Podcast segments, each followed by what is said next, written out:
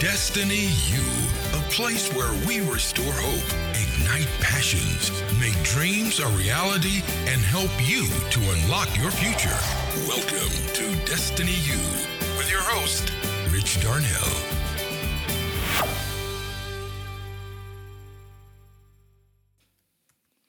Hello, world. Welcome to season one, episode eight of Destiny U. Yes, I'm your host, Rich Darnell, your destiny coach to help you on your journey to greatness. Did you know that you were created to do great things? That whatever you're doing right now, right at this moment, is actually a great and powerful thing when it is empowered with truth. And that's what we want to do here at Destiny U. We want to empower you with the truth in Christ that will see your life become victorious and go from victory to victory, glory to glory, and just see the impact of the goodness of God cover the earth. Just like the scripture says, for the glory of the Lord shall cover the earth like the waters of the seas. But before we get into today's uh, show, which we're going to be talking about uh, some prophetic insights and the times and seasons I believe we're in with a new apostolic age, meaning an age of an awakening that God is doing through the earth that's going to cause the body of Christ to come together in a new way, having to let go of some old to embrace the new, right? Everybody's been hearing that for years. But uh, think of this, you know, for 430 years after Isaiah prophesied about Jesus being crucified in Isaiah 53, it w- there was a silence, you know, after, and, and there was. Uh, waiting for this prophetic word to be fulfilled. So a lot of times when we be saying prophetically, God is, He is, but the manifestation can be for a generation or two. But that's why we have to stay in faith and contend for the faith. And not be and realize it's greater than you. Whatever you're contending with today might, you know, Abraham didn't see the fullness of the promise in his life. But it did manifest through Jacob as the seed began to grow and the nation of Israel came forth to glorify God's plan. So maybe you got great destiny, great words, but maybe it's not your lot to see the fullness of it, but to begin it. See, we all have a God has a plan. We all have a purpose in it, and we need to be thankful for just being able to walk with Him and see what He's doing in our lives now, knowing and understanding whatever we're doing today is like a seed that will grow into a tree later on. But like I said, I want to first just uh, give a shout out to Rhoda Beard and Blaine Irving. You know, they're the people over at Worship Center Radio. There's an awesome team here. They're, they're doing so much for the Lord to send the message of the kingdom of God throughout the earth. And you can access what they're doing through worshipcenterradio.net. They have so many speakers, so many people that are sharing insight and the wisdom of God that will empower your life. Remember, you can also hear me every Monday and Thursday from 4 p.m. to 4.30 p.m. Eastern Time at worshipcenterradio.net slash destiny You can also access more resources uh, that I have articles and other teachings through richdarnell.co. So let's get into talking about dying to religion. Let's dethrone religion today. And I want to start out by sharing a revelation the Lord began to give me back in 2006, 10 years ago. You know, it was through a series of events you know, around the third week of June 2006, the Lord began to speak to me about it's time to die. You know, I mean, that, you know, everybody's wanting to live, live life, but you know, the gospel says to live, you must die. You know, and that sounds an oxymoron, but that means to die to our selfish, carnal ways, to live in the serving way that Christ does, to live in the resurrection power of Jesus. See, and what happened when I heard this word, a time to die, I saw myself in the spirit, and I was preaching in a place that I knew that knew that I was a prophet. I asked the people if they wanted a word from the Lord, and everybody said yes. I then said this word It is time to die. this actually happened, or this vision, open vision, happened while I was walking to work. Five minutes later in the natural realm, I walked up to a Christian friend of mine at work, and she said she had a 40 day devotional. She just received it from a born again Iranian named David Nasser. The title of the book was called A Call to Die. It was called A Call to Die. So I knew the Lord was speaking, but I also knew that it, that uh, you know I had to be the first partaker of this fruit, so to speak, and I was expecting it to be. This is a 40 day devotional, and I came under conviction to start the devotional. And so that's what I began to do. It was when I began to go through this process that the God began to really open my eyes to call my life and the reality of the seriousness of it. See, all calls of God are serious. Whether you're a minister in the pulpit or whether you're the, the, the, the custodian taking care of things behind the scenes. There's everything is holy, whether you're a teacher, an artist, a musician, a doctor, a lawyer, uh, even somebody that might work with the sanitation department of the city. See, if that's a call from God, it's serious and it's holy and it's separated unto Him. And it need not be taken lightly. But the Lord was slowly opening my eyes to what He wanted me to do in this next season of my life. And, you know, it was right after this that I was actually at a School of the Prophets taught by Cindy Jacobs. You know, and they would do a little teaching and a sharing of what prophecy was and the spirit of prophecy and the heart of the prophetic. And after that, they would do what they call an activation. They would uh, then let us practice on each other, right?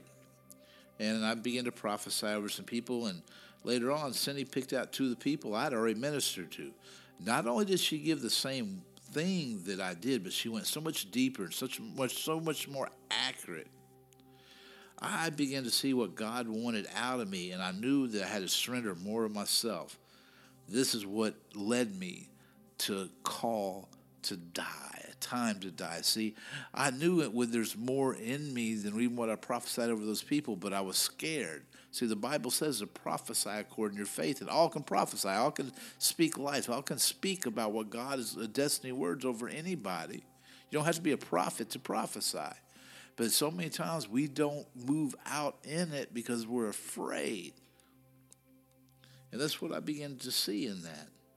Yeah, and then so this remember this is the beginning of June. So on June 25th, 2006, my pastor, Petey Newsom, over at Cornerstone Christian Fellowship, they're in Temple, Texas.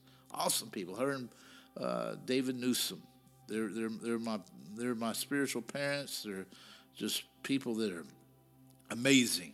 If you're in the Temple area, stop by, look them up, see them. you won't regret it. So she called me about 7:30 a.m. back in June 2006, right?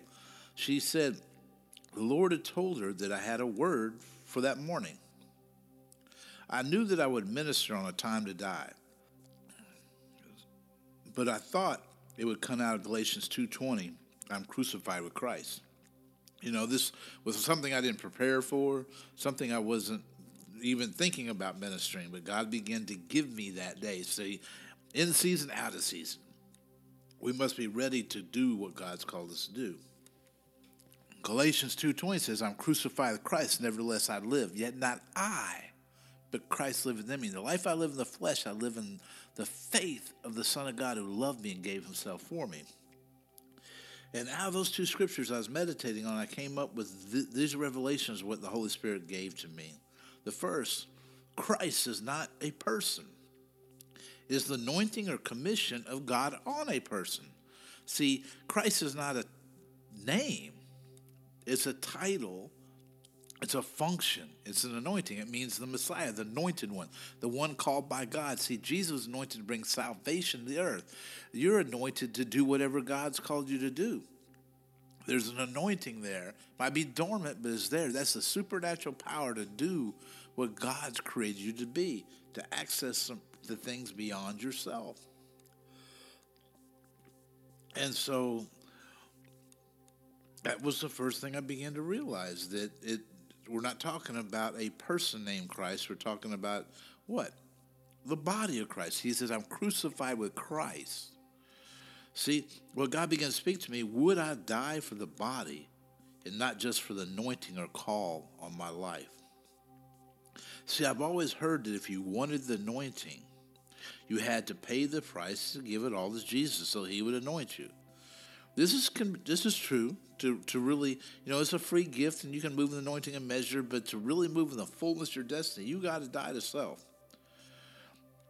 But I know that God was speaking to me that it's not so much He wanted me to die so I could be anointed, but was I willing to die for the body of Christ? Was I willing to let go of my opinions, my thoughts, my beliefs? It would cause division and contradiction, even some of the truth and revelation that I had that the body of Christ wasn't ready for. Was I willing to let that go, to trust God for to see the body come into the anointing, to see the the body be anointed, see the oil, the Holy Spirit pour itself upon the body of Christ, not just myself. See, I always heard if you, you know, wanted the anointing and paid the price, he would anoint you.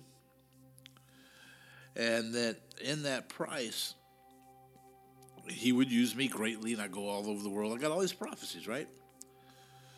But you know, let me just get back on point before I get you know a little bit sidetracked and some other stuff here. I, I don't want to chase rabbits, right? Let me get when I go to church, the scripture the, when I got to church that day, the, the scripture the Lord gave me was Isaiah six one through seven. Let's look at that real quick, can we? Isaiah six one through seven. You know, Isaiah was one of the great prophets of the Old Testament and spoke so much of what we see and, and seen. And he went through so much that you can actually see in the prophetic life that I'm not going to really get into right now. But this is what Isaiah 6, 1 through 7 says. In the year that King Uzziah died, I saw the Lord seated on a high and lofty throne, and his robe was filled and his robe filled the temple. Seraphim were standing above him. Each one had six wings. With two he covered his face, two he covered his feet, two he flew, and one called to another, Holy, holy, holy is the Lord of hosts. His glory fills the whole earth. The foundations of the doorway shook at the sound of their voices, and the temple was filled with smoke. Then I said, Woe is me, for I'm ruined, because I am a man of unclean lips, and live among people of unclean lips. And because my eyes have seen the King, the Lord of hosts. The, then one of the Seraphim flew to me, took, flew, excuse me, the, then one the Seraphim flew to me, and in his hand was a glowing coal he had taken from the altar with tongs. He touched my mouth with and said, Now that this has touched your lips, your wickedness is removed, and your sin is atoned for. So, when we think about that scripture, what are we thinking about? We're seeing Isaiah had an encounter, right? But when did that encounter happen? It was in the year King Uzziah died. See, we're seeing leaders go home to be with the Lord. We're going to see other major leaders go home. People that have moved in the measure of the glory of God but yet for some reason they would become either idols or they would become stepping stones or stumbling blocks. I mean, not stepping stones, but stumbling blocks to others of the gospel. We see this so many times when a new move of God begins to move. So many begin to persecute and curse what God is doing. They've been moving with the Lord for years because they think that they're in the place of revelation. And actually, it's uh, if you really think about it, the revelation that's happening that they're cursing was the very thing they were prophesying. See, first thing that's what King Uzziah did. When you study him, he not he brought revival land, but not not just revival. Cities were transformed, enemies defeated, prosperity came to land. He did a good work for God. But he what got out of order, you know. And what does King Uzziah represent? Represents a throne or dominion of man that got out of God's order. It, he had a, a, prophetic destiny. He was walking with God, but he got into pride, began to want to do something more than what he was called to do, and take on a bigger role than he was called to do. He was already king, he was already moving in reformation, but he wanted to be the priest too. You know? And what can we glean out of the name of Uzziah that's going to give us some nuggets here? This is what I want to see. Uzziah means Jehovah is my strength. See, Jehovah or Yahweh, you know, is really what is the name God reveals, himself to Moses. Is also the name of God reveals himself as the covenant keeping God to, to him, right? So when we look in the scriptures, see is the name used by Abraham and others, however, they called on the name of Yahweh or Jehovah without revelation, meaning that the names used throughout the Bible, the Lord, Yahweh, Jehovah, but this was the first time with Moses when his name was revealed. See, Abraham didn't know God as Yahweh. He knew God as, you know, Jireh, Jehovah Jireh, but not, or really El Shaddai, you know, excuse me. So, what did this represent? It represented a man who walked with covenant, that his strength, his relationship with God was the covenant God. But somehow, that covenant with God began to work into pride because he stood out and began to move in the priesthood that he was not anointed for and he was struck with leprosy. It means he was moving in the by the power of the flesh now instead of by the power of the Holy Spirit. That's what leprosy represents: sin of the flesh. You know, and because he was the king, the throne in the land, not only did it affect him, it affected everybody in the nation. How can I say that? Because, you know, we do know the anointing flows downhill that leadership can affect the way the people follow. Whatever the leader's going to be like, I guarantee you his disciples are going to be like. You know, and we're supposed to be make people disciples of Christ, not disciples of our denominations. Amen. See, we see Isaiah's ministry was one of being truth, but in the beginning it had no love. He was using the word of God as critical and judgmental he was like chopping heads, is what I would call it. He didn't have the grace. He said, Woe unto you, woe unto you, woe unto you. He's always pointing out everybody else's problem, telling them what they need to repent from and how, how much error they were in. How many people do we have that now? Oh, woe unto you, you're in sin. This president, this, this, that. You see it's so much all over the world. This person here, Joel Osteen, that, Bill Johnson, that, David Jeremiah this, this person that. I mean, the body of Christ is coming against each other in the wrong way. You know, we do, there's nothing wrong with pointing out and bringing things to light, but there has to be the light of redemption in the heart of the Father, the, the love of grace and truth. Jesus came in grace and truth. See, when you have grace with no truth, you call you get people that run around and think they can sin, live in homosexuality, fornication. They can live a lifestyle of sin, and that's acceptable to God.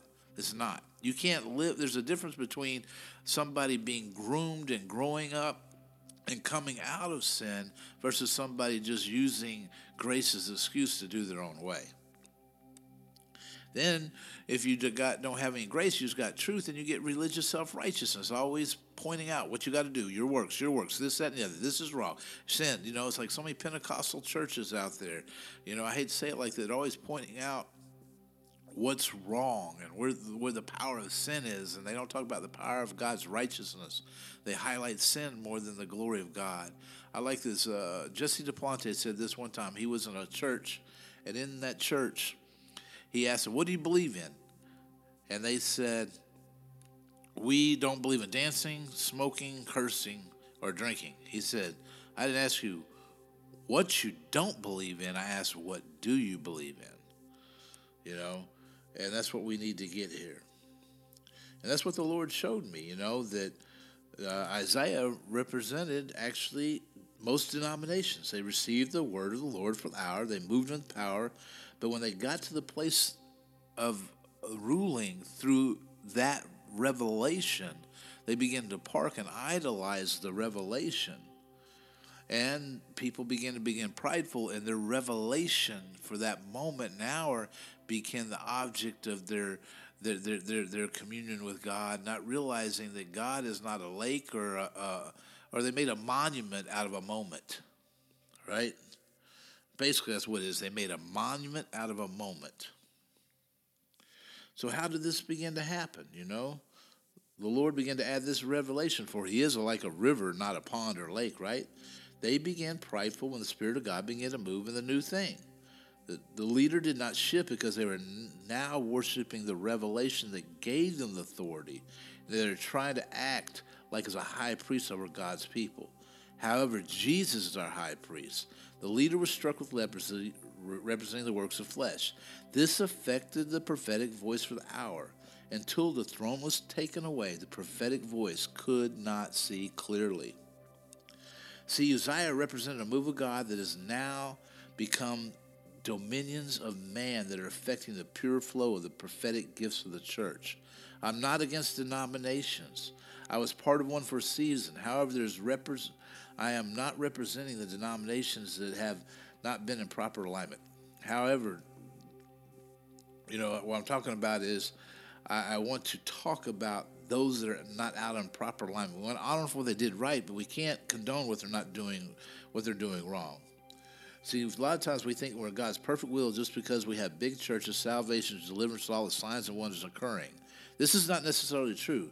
The Corinthian church was a church that could represent Uzziah, fleshy, carnal, full of sin and sexual immorality, but yet the Holy Spirit and His gifts were in operation in the church.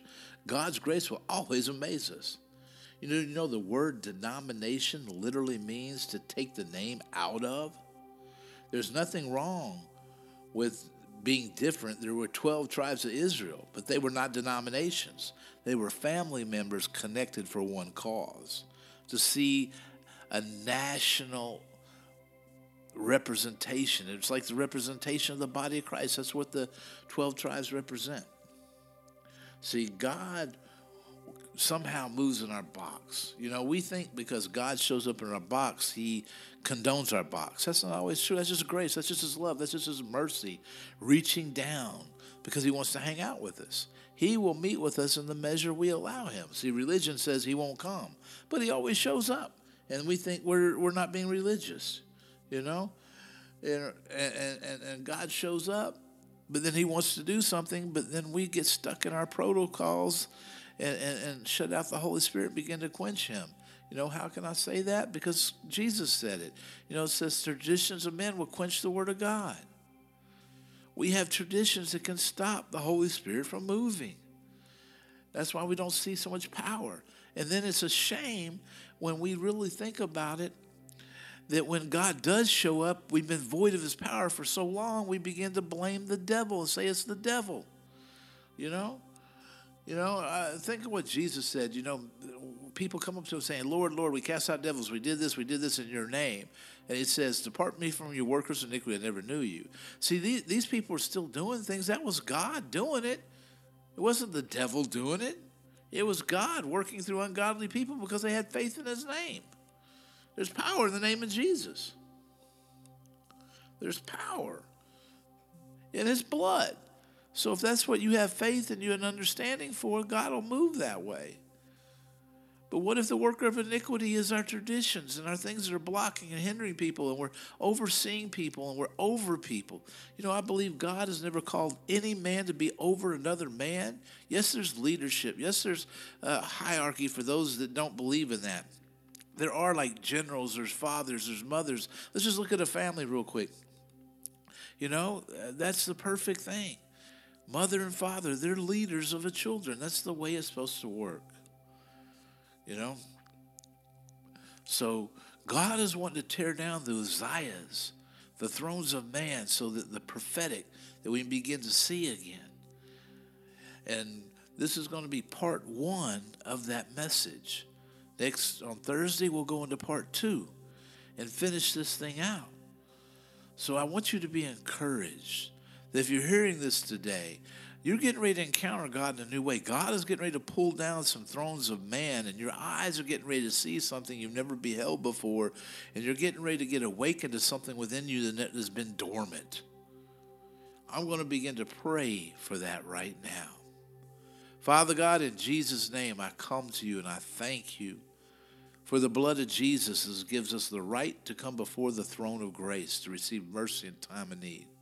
Father, forgive us as a people for exalting revelation, exalting doctrine, exalting traditions of man above Jesus himself, and begin to worship an image of Christ instead of the living Christ.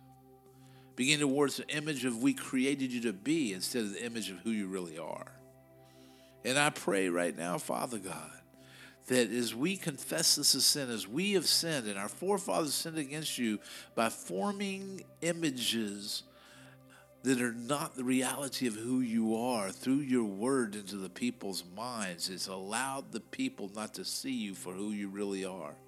And I pray right now, Father God, that the blood of Jesus will break that curse. You said, Father God, that you're faithful and just to forgive and cleanse us from all unrighteousness.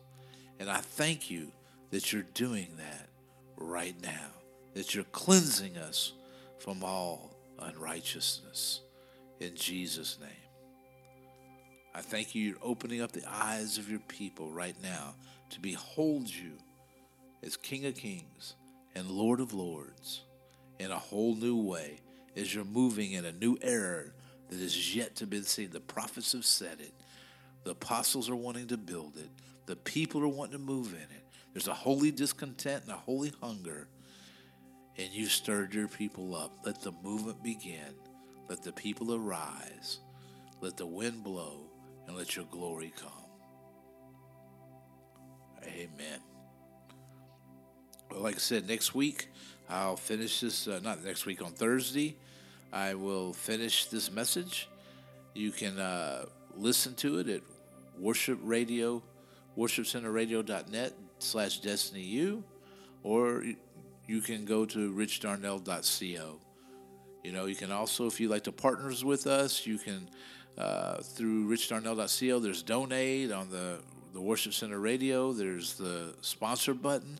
Please partner please ask the lord if he would have you to help. We realize god's assigned those he's assigned and we're just making it known that we can need your help to reach the nations to help change the world for the glory of Jesus. So until the next time that we meet again, may you be encouraged. May you be blessed. May you know that there's a destiny in you. Amen. You have been listening to Destiny U with Rich Darnell, a place where we make dreams become a reality. For more resources by Rich, please go to www.richdarnell.co. Be blessed, be empowered, be you. Destiny U.